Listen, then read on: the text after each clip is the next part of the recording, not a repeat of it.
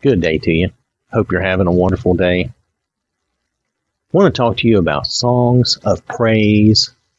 Songs of praise and worship are very important in the worship of the Lord. Now, I'm talking about in our daily lives.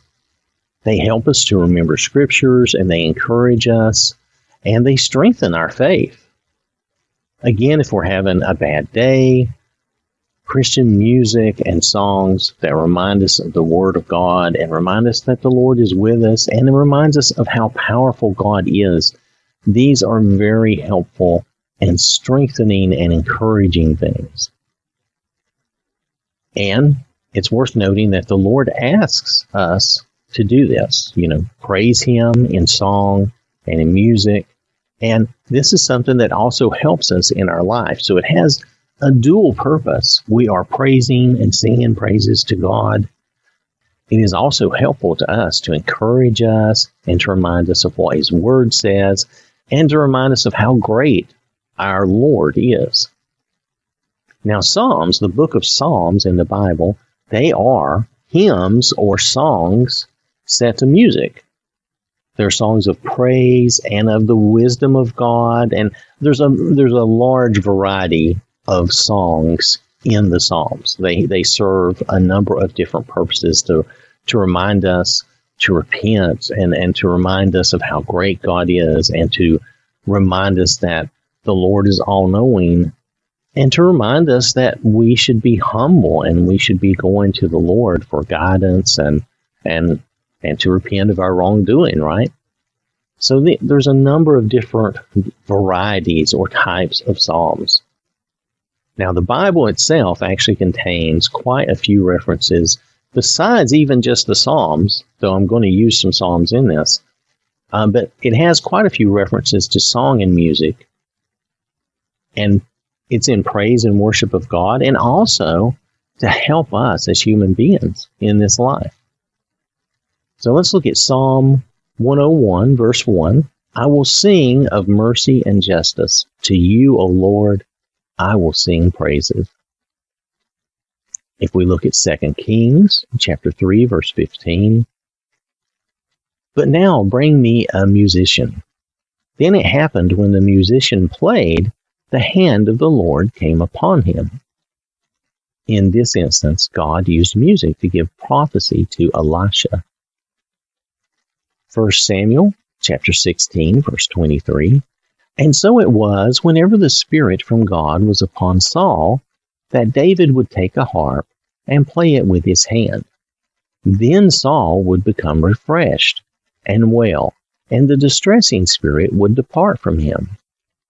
Here, music was used to refresh and calm to alleviate the distress Saul felt. We can use the same practice today. God's word in song is powerful and can help settle our minds and our hearts. If we look at First Chronicles chapter 25 verses 1 through 8, moreover, David and the captains of the army separated for the service some of the sons of Asaph, of Heman, and of Jeduthun, who should prophesy with harps, stringed instruments, and cymbals and the number of the skilled men performing their service was of the sons of Asaph, Zachar, Joseph, Nathaniah, and Asharla. The sons of Asaph were under the direction of Asaph, who prophesied according to the order of the king. Of Jeduthun, the sons of Jeduthun, Gedaliah, Zeri, Jeshaiah, Shimei, Hashabiah, and Mattathiah. Six, under the direction of their father Jeduthun, who prophesied with a harp to give thanks and to praise the Lord.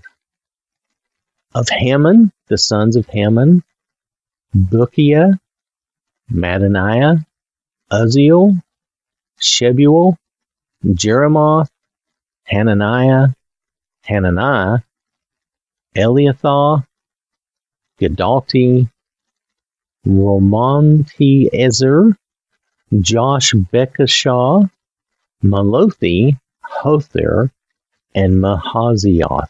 Okay, forgive me for murdering those names. I do apologize. I'm just trying to do the best I can.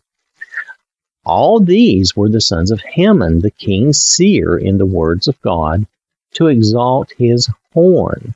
For God gave Heman fourteen sons and three daughters. All these were under the direction of their father for the music in the house of the Lord, with cymbals, stringed instruments, and harps for the service of the house of God. Asaph, Jeduthun, and Heman were under the authority of the king.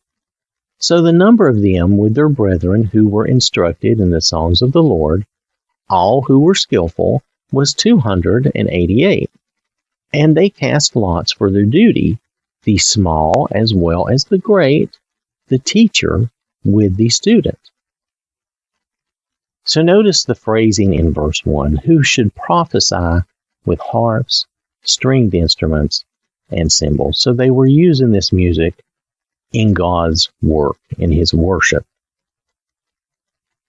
Notice that they were using all different instruments, like an orchestra, to play for God.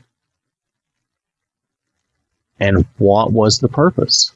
Well, if you see verse 3, they prophesied with a harp to give thanks and to praise the Lord. And verse 6 plainly states this is a part of worship in the house of God. Then, verse 8, they allowed the small as well as the great to participate. Notice also it says the student and the teacher, recognizing that not everyone has the same skill level, but some are learning and growing. It's like everything else in life. God was inclusive or is inclusive of everyone. When we first become a Christian, even if we're not very good at being a Christian, which we're not when we first start out, we're not, you know, when we start something new, we're not very good at it. That's just the way life is. The first time I picked up a bowling ball, I was terrible and I'm still terrible, but I was much worse then. And that's true of baseball, football. It's, it's true of everything in life. The first time we do something, we're going to be pretty bad at it. And then we're going to learn. We're going to learn the rules. We're going to learn how things are. We're going to improve. Same with a musical instrument. The first time you pick up a horn or a guitar, you're going to be pretty bad at it. You're not just going to pick it up and play like one of the greats. That's not the way it works. So God recognizes that, and we should also. Then if we look at Second Chronicles chapter 29 verses 25 through 28, and he stationed the Levites in the house of the Lord with cymbals, with stringed instruments, and with harps, according to the commandment of David, of Gad the king's seer, and of Nathan the prophet, for thus was the commandment of the Lord by his prophet. Now notice it was according to these men, but thus was the commandment of the Lord by his prophets. The Levites stood with the instruments of David, and the priest with the trumpets. Then Hezekiah commanded them to offer the burnt offering on the altar. And when the burnt offering began, the song of the Lord also began, with the trumpets and with the instruments of David, king of Israel. So all the assembly worshiped. The singers sang, and the trumpeters sounded. All this continued until the burnt offering was finished. So I believe the most important part of this scripture is at the end of verse 25, which I was trying to emphasize. For thus was the commandment of the Lord by his prophets. There's really no clearer statement from God that music and song are desired in the worship of him. Notice the different instruments again being used from stringed instruments to voice to trumpets to cymbals. All of these were being used in the worship of God. So I've heard a lot of different things over the years about this, and, and I just want to point these things out. These are all biblical, these are all in the Bible, these are all given by God. So there are some further examples of song and music and praise and celebration of the Lord. Now, I want to look at some of these. If we look at Psalm 68, verses 24 and 25, they have seen your procession, O God, the procession of my God, my King, into the sanctuary. The singers went before, the players on instruments followed after. Among them were the maidens playing timbrels. If we look at 1 Chronicles chapter 15 verse 16, then David spoke to the leaders of the Levites to appoint their brethren to be the singers, accompanied by instruments of music, stringed instruments, harps, and cymbals, by raising the voice with resounding joy. Again, looking at 1 Chronicles chapter 15, a few verses down, verse 28. Thus all Israel brought up the ark of the covenant of the Lord with shouting and with the sound of the horn, with trumpets and with cymbals, making music with stringed instruments and harps. And then a final verse as an example here along this same line. If we look at, it's actually verses, if we look at Psalm 98, verses 4 through 6. This is a short psalm anyway from my memory, uh, from my remembrance, but these verses really, really show it. Shout joyfully to the Lord, all the earth. Break forth in song, rejoice and sing praises. Sing to the Lord with the harp, with the harp and the sound of a psalm, or song as we would say, with trumpets and the sound of a horn Shout joyfully before the Lord, the King. So, this is a psalm of song or praise to the Lord for his salvation and his judgment, and it's a clear command to worship the Lord with music and song.